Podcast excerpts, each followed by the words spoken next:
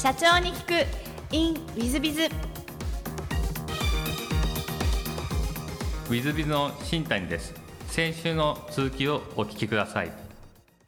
えっ、と大学卒業後はコンサルティング会社にえーお勤めになったというふうにお聞きしてるんですがえっ、とイギリスやフランスうもしくはスイスにお戻りになろうともうその時は思っていらっしゃらなかったんですか？思ってたんですよ。であの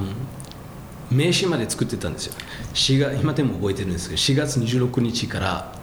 えー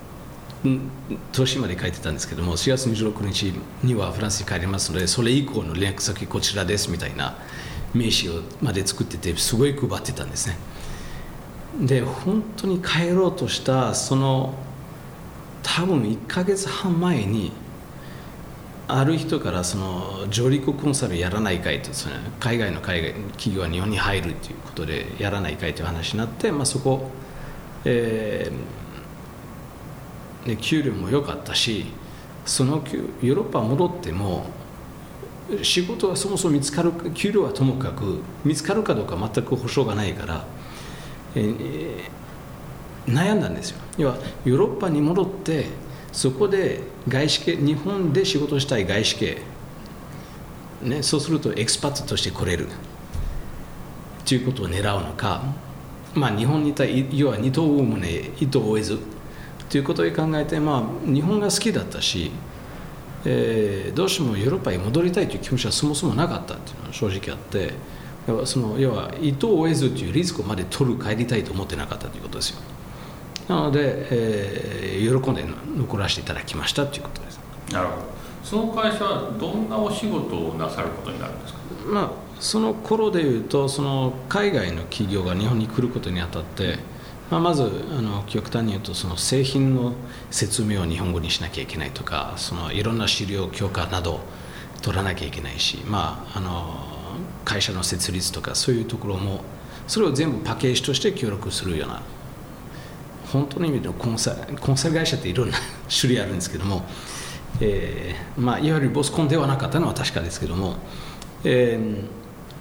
ーまあ、でもそこ勉強すごくなりましたね。あの営業仕組みとか営業の日本に合わせた営業の舞台を作るとかっていうのは仕事をしたりとかしたんですね。なるほど。ありがとうございます。えっとそこでのなんか思い出とかはございますか？すごいおかげさまで日本たくさん旅しましたね、えー面白い。ほぼ西の方だったんですけども。はい。どの辺ま沖縄ぐらいまで行かれた沖縄ね私はもう何回行こうとして結局キャンセルしたということ数えられないぐらい沖縄に行きたくても行けてないんですけど九州ですね。宮崎熊本、えー福岡名古屋彦根大阪京都奈良みたいなところですね。あとなんてねうんそその覚えてるのはそれぐらいなんだけどはい。じゃあ仕事しながらお休みはもう完全にご旅行みたいな感じでいやー休みはあまりなかったけどね。ただまあ唯一私は遊び心としては、えー実は1回だけねあの飛行機で戻らず九州から船夜の船に戻って東京まで戻ってきたことある。でそこでいろんな人に会会いながらも結構楽しかったんですね面白かったです。えーありがとうございます。でその後 KPMG コンサルティングですか？まあそうですね。あ間にもう一緒あったんです、まあ、とそうだね。KPMG に次に行って、まあ、そこでもともとコンサルとして入ったんですね。で ERP の導入というところで、まあ、日本の大手企業に向いた ERP の導入して、まあ、ほほぼプロマネ的な、えー仕事をさせていただきました。で、まあ、プロマネの中でも特に多かったのはその複数の大陸でまた、まあ、またがってるプロジェクトが、えーいくつかあった中でそこの、えーまあ、コーディネーションですね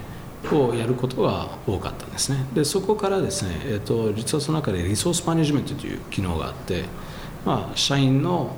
モチベーションに強く関わることでもあるんですけども、えー結局彼らがどうどういうふうにこれから使われるかということを考えて彼らの勉強するべきことをちょっと相談したりしてまあ、みんながちゃんと楽しくベンチではなくてですね仕事をちゃんとできるような状況に持っていくかということを担当したのは2年間以上なんですけども、まあ、そういうことをやらせていきました。なるほど。ありがとうございますでその後がですねまた面白いんですがハワイにある人事コンサル系の会社に協力することになりハワイに移住というふうにお聞きしたんですが、はい、ハワイに行くってちょっとしたまたすごい決断なんですがこれなんか経緯とかご事情とかあられるんですかまあ簡単に言う友達はそこでやりたいって言ってたので、まあ、そこにあのうちに仕事するんだったらハワイで仕事すること条件ですって言われてね。で、まあ、転職しようとしたの。も KPMG ってあのずっとキャリアとしてるよりも卒業したいなという思いがあってすごくいい会社だったしめちゃくちゃお世話になったし、えー、いろいろあるんですけど、まあ、ちょっと一生これをやりたいというふうに思えなくてえー、変わったんですね。でそこでその友達から、まあ、うちで仕事をするんだったらハワイのオフィスにという条件をつけられて、まあ、長く考えた末にですね2秒ぐらい「えーと、はい分かりました」って答えてそこで、あのまあ、1年半ぐらい、えー、詰めることにして、まあ、まあ初めて日本を立ったという感じですね。なるほど。でも、うん、あのそのハワイのその会社をお作りになった方は日本人でいらっしゃるんですか？それとも外国の方？外国人ですね。ただ日本との関係が関係性が強かったんですね。いやその方ももともとは日本にお住みになってる方がハワイってであの東京に本社があったんですね実は、なるほど、うん、ハワイはでもななんとなくイメージ的には楽しそうなイメージなんですけど楽しかったんでしょうか、まああの向こうで言うとラナイですね。あのベランダで海と荒いゴルフコースを見ながらも夕ご飯を食べるねあの沈む夕日を見ながらもっていう時もあってね。朝ごはんをもしくは昼ごはんをビーチで食べるっていう時もあったりして当然非常に良かったんですけども、えー、まあ仕事してるとみんなが遊びに来てるだけだとちょっと違うかなっていう。えー、部分もありあるんですけども本当は幸せだったんですね。よかったです、うん、なるほど。ありがとうございます。えっとハワイからもう一回日本に戻ってこられたんですか？そうです。これ戻ろうと思ったきっかけっていうのは何かございますか？そうですね。まあその友達が結局メインのオペレーションを香港に移動させたんですね。で僕はあまり香港に行きたいと思ってなかったしえー、どうしても長くここで、まあ、ちょうど結婚した頃だったのでここで子供を育てたいかという話になるとちょっと違うかなという思いもあって、まあ、それをきっかけにじゃあ日本に戻ろうかというのは、えー、という話になったんですね。当時妻はあまり喜んでなかったけど 仕事と子供の教育で考えると、まあ、自分としては日本の方が良かったという思いが強かったですね、うん、なるほど。日本ではこの M パワードさんを創業した感じになってるんですか？それとも他に転職ですか？えー、まあ、転職でもなかったんですね、えー えー、日本に戻って改めて仕事を探したみたいな感じですね。でどこかにお勤めになった。はい。なるほど。そこはどどういう会社にお勤めになったんですか、まあ、そうですね。いろいろいろいろあったというか。えー、結局あのしばらくリゾート開発の仕事をしたんですね。唯一コンサルじゃない仕事だったけどもそれもすごい勉強になったんですけども、えー、結局2008年があってですねそれがうまくいかずでかつ父親の健康に問題があってタイミングよくある意味ではね、えー、じゃとりあえずじゃあフランスに戻ってフランスで仕事しようと思ったんですね。でそうすると親の面倒も見れるかなという思いがあったんですけども、まあ、まず父親の診断が間違ってたと。言われてた問題ではなかったので途中で良くなって私がいる必要なかったということだったんですけども、えー、実はフランスで私も妻も合わなかったんですね。やっぱり日本の方が良かったんです、まあ、簡単に言うとですね私にとって日本というホテルカリフォルニアと一緒なんですね、えー、チェックアウトはできるけど立つことはできないという詩の通りなんですけども、えー、やっぱり日本の方が良くてですね結局日本に戻ってきて調達戦略コンサルの会社に勤めて、まあ、そこから再びコンサルの仕事を道歩んでですね。で、まあ、人事コンサルにもちょっと携わってそこからエンパワードを、えー、設立することになりました。なるほど。なんかこどんどんどんどんいろんなところにこう変遷しながら結局はやっぱり日本が提示の違いになって日本で創業なさってってると。そんな感じでい？らっしゃるそうですね。本当にいろんな意味でそうなんですけども、えっと、私は思うにはその国って合う合わないってみんなあるんですね。日本人でも日本が合わないと言ってる日本人がいるんですね、えー、女性が比較的に多いんですけどあの私は日本すごいあったということですね。で理由はいくつかあるんですけども自分はイタリアとイギリスのハーフでフランス生まれの中でフランスに行った時にお前イタリア人だと。イタリア行けばお前イギリス人だと。イギリスに訪ねたところよし俺はイギリス人だと思ったらお前フランス人じゃんとかって言われてどこの息子にもなってなかったんですね。で日本に来て、まあ、日本語を勉強したおかげで喋れるようになってですね初めてあのお政治でありながらもだろうなということだけど君日本人みたいだね。要は私たちと同じみたいなって言われたのは初めてだったんですね。でそれがすごい、えー、響いたところもあって、まあ、あとは住みやすいんですよねやっぱり。ね、えー、喧嘩もないしね、えー、道もきれいだし、えーね、交通の便もいいし、まあ、人もいいし。そういう意味では私にとっては日本はすごく、えー、合うね。で私の親父ギャグが許されるんでね。すみません。許されない時にスルーされるだけでは気づいてないということもありまして、えー、無知で幸せみたいなところもあるかもしれないけど私には合うなと思ってます。なるほどありがとうございます。ちょっと ここ解説するのかどうかってクリスチャンに言われるおっしゃられるかもしれません。カルロさんはですね本当に親父ギャグが面白くてですね 日本人より面白くてですね。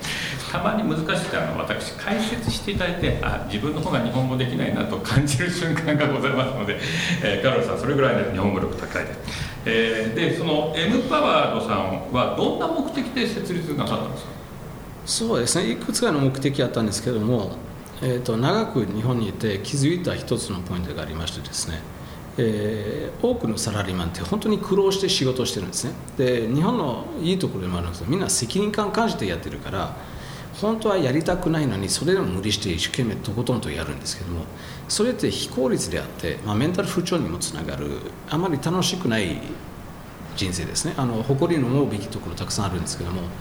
どうにかそこを協力できないかなという思いもあったんですけど私も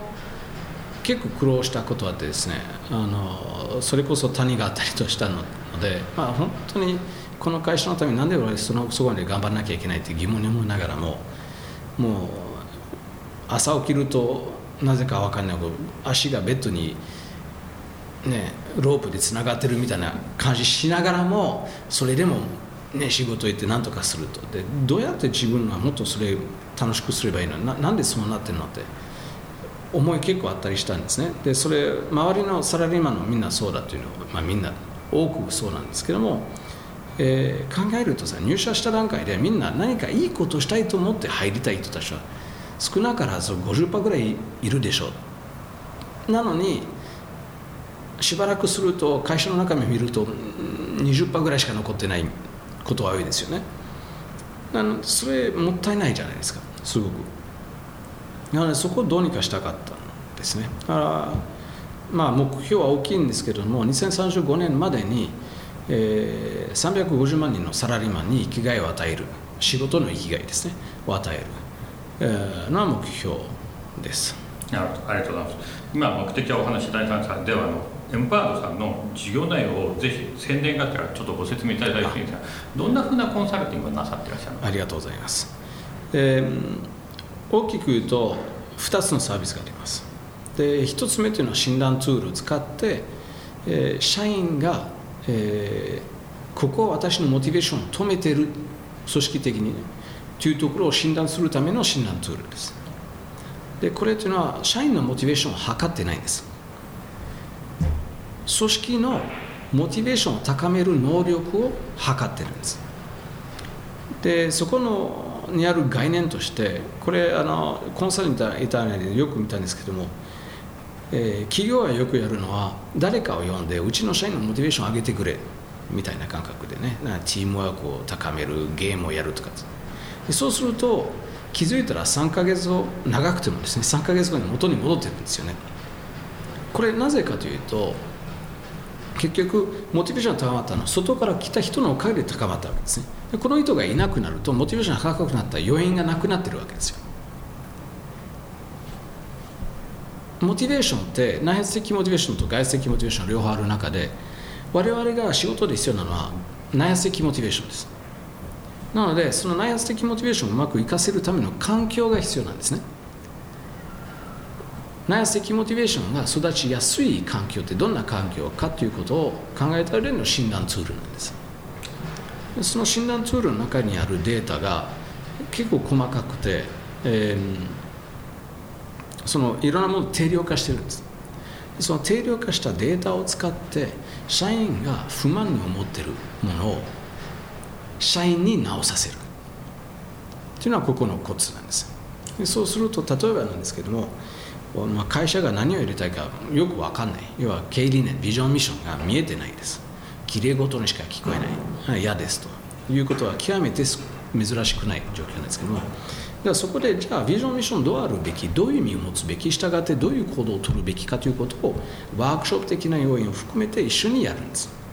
でそこを2つの目的あるんです表の目的というのはビジョンとミッションをもし見直してみる、えー、これ変えるとは限らないですよ。その意味を定義づけるということで当然それには社長を無視してるわけではないですだけど裏の目的として実はその社員のコミュニケーションを作り直すという大きな目的がありましてそこでまあえーと、よくあるパターンとしてうちの社員は自発的じゃない指示待ちです、ね、私は待ち受けて最初言ってたんですけど指示待ちです。でそうするとその信用がないからなかなか社員に自由にやらせない社長。で社員が信用されてないから指示待ちであるしかない。というその悪循環を潰すのはこのプロジェクトの裏目的でもあるわけです。でこのようなサービスをやって、まあ、ビフォーアフターを測りながらもその安さを持っていくんです。これに対しては5年間100%のリピート率で要は、えーまあ、3個から4個のプロジェクトを一緒にやって、まあ、やっと1年間ぐらいで、えー、成果求められる成果に持っていく。それがまあ指示待ち社員の60%を減らす。であったり、まあ、特に若手だとしあの離職率を80%減らすとかそのような効果をしています、まあ、利益にもつながったりするんですけどもそこは計算しにくいから大きなことを言いた言いたくないんですけども、まあ、そこで結構あの、まあ、満足していただいていることです。でもう一つっていうのは、まあ、そこから取り出しているものなんですけどももう単独でリーダーシップをちょっと見直しましょう。要はお客さんの中では完全な見直しはしたくないけどうちの中間層はできてないんです。でその中間層の方々に対してミッションコマンドというリーダーシップスタイルを、えー、学んでいただく、えー、システムを使っています。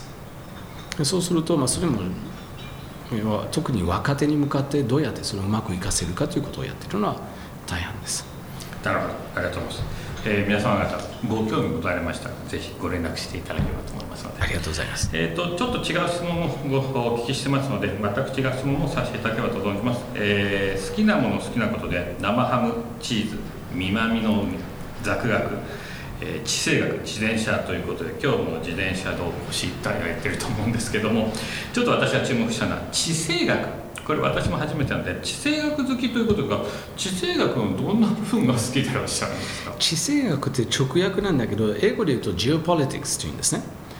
えー、でこれって何かというとそのまあ国際政治。なんで国々お互いにこういう動きを取ってるのかという、えー、話ですね。これはまあ父親の仕事の絡みがあってもう子供の頃からずっと、ね、ご飯食べればそういう話にしかならないということもあったんですけれども、えーまあ、私にとってやっぱりその結局自分の生活何やかんだの形で影響してくるものであるというふうに思ってるんですね、えーまあ、例えば今のウクライナ戦争って実は来年からもう小麦粉系は全部値上がりするんですね日本は。さらに。でなぜかというと小麦粉を大量に作っている3国があってそのうちの2カ国は今戦争をやってて作る能力を失ってる。輸出する能力を失ってそれが単純な例なんだけどもじゃあその前からいかにもそういうことを見通しているかということ。であったことによってまあいろいろ人生を楽にすることはできるんですよね。まあ、例えばだけど、えー、先物取引だったら一昨年ぐらいに、えー、小麦粉を買うと一緒に得したということになるわけですね。まあ、その意味で地政学というのは非常に面白いですね。なんで中国を今やろうとしていることはそうなっているのか。で中国、まあ、中国の今の内部事情をどこまで把握しているかということによって、えー、2027年まで本当に戦争を起こすのかということね。ちなみにそれにあたっては、えー、米国の海軍は2025年でも予測しているようですね。そこはまあ地政学で考えると日本も関わらなきゃいけないんですよね。選択肢ないですよね。残念ながらも、えー、でそれをちゃんと把握していることによってまあ楽しい興味深いというのもあるんですけど自分の人生にも影響ある。でその悪影響を減らすということもあると思いますね。なるほどありがとうございます。で、えー、座右の銘もお聞きしましてこれこれが本当に素晴らしい人生は貢献というふうにお答えいただいて、えー、ちょっとびっくりしてますが、えっと、素晴らしいお言葉なんですがこちらを選ばれた理由は何かございましたでしょうか？えーとまあ、仕事にもつながるんだけども、えー、内発的モチベーションの中心にあるやっぱり認めるよ求められる。ということでもあるので認めるよ求められるのになるのは貢献しなきゃいけないということですね。でじゃあ何のために仕事してるの？なな何が自分の価値を上げるかということを考えるとやっぱり貢献という一言だと思うんですね。社会への貢献人への貢献、えー、周りをどう協力するかということですね。で本当に単純なえー、ところでもそうなんですね。あのビールの管理人が一生懸命掃除しているところの感謝そこのお土産を出すというのは一つの貢献でもあると思ってるんですね、えー、で、まあ、それと仕事としてその仕事の生きがいの仕事の生きがいを見つけてあげる。相手が見つけられるような状況にする。というのも一つの貢献の仕方だと私は思ってますけれども。やっぱりそのまあ本当に自分として知り合いが多いんですけれども儲かりたくて頑張ってた人たちですごい幸せにしてた人は極めて少ないですね。私が知っている中で。でこれ結構前から感じていて、えー、本当に幸せにしている人たちの大半って結構何か貢献したくてそのおかげで儲かったという人たちの方が圧倒的に多いですね。幸せにいろんな定義あるだろうけど。僕は僕にはそう見えるので、えーまあ、自分自身もね結局一番一番思い出に残るこの時幸せだったってやっぱり何か貢献したことが認められて相手が許しか嬉しかったということが一番思い出に残るんですね。そういうところです。なるほど。だからちょっとですねカル社長が日本人の社長様に見えてくるすごいなと思いました。えと最後のご質問なんですが、えー、この番組経営者向け、えー、全国全世界の社長様向けもしくはこれから起業する方向けの番組でございましてもしよろしければ社長の成功の秘訣をお教えいただけたらなと存じます。ありがとうございます。自分ですごい成功者という意識が薄いのでここで偉そうに語る立場ではないんですけどもえー、自分が少なくとも自分、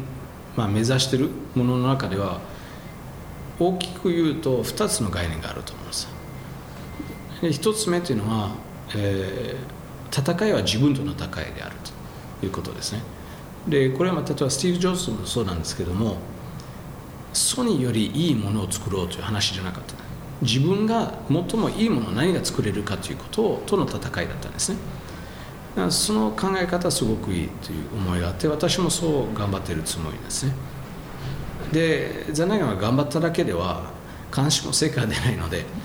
その次に大事にしてるのは諦めないことです。何があっても諦めない、えー、多少の変化が、まあ、多少の変化は絶対必要なんですけども、えー、あってもその目標に向かっては諦めない。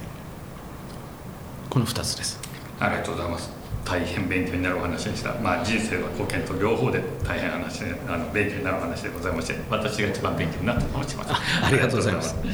えー、リスナーの皆様も本日はお忙しい中お聞きいただきまして誠にありがとうございました。ぜひ皆様のご参考にしていただければと存じます。カルロ社長様本日はどうもありがとうございました。こちらこそ本当にありがとうございます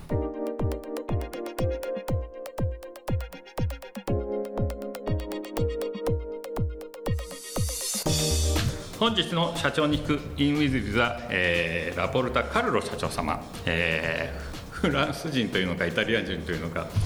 えー、イギリス人というのかドイツ語も喋れるので日本人ですね僕から言わせると。私は日本語うまいですよ。論理的ですしかつねよく考えてでコンサルティングの内容も本当に素晴らしい。で経験もですね本当にいろんな経験なさってらっしゃるのであ楽しいしよく知ってるしよく勉強してしよく努力なさってらっしゃいますしあの人生は貢献があるところで金金してる人は成功してないって話があったんでその通りだなというふうに思いますね。ちょっと彼らさんから聞くといやいやまあ成功してる社長は皆さん方全世界関係なく金金してるんじゃなく人生に貢献しようとしてんだなというふうに思いますねなので私が一番やっぱり勉強しなきゃなあ真似しなきゃなと思います。まあ、ぜひですねリスナーの皆さん方も人生は貢献ということで貢献していっていただけたらなと思います、えー、本日の社長に行く in with z はここまで。また来週。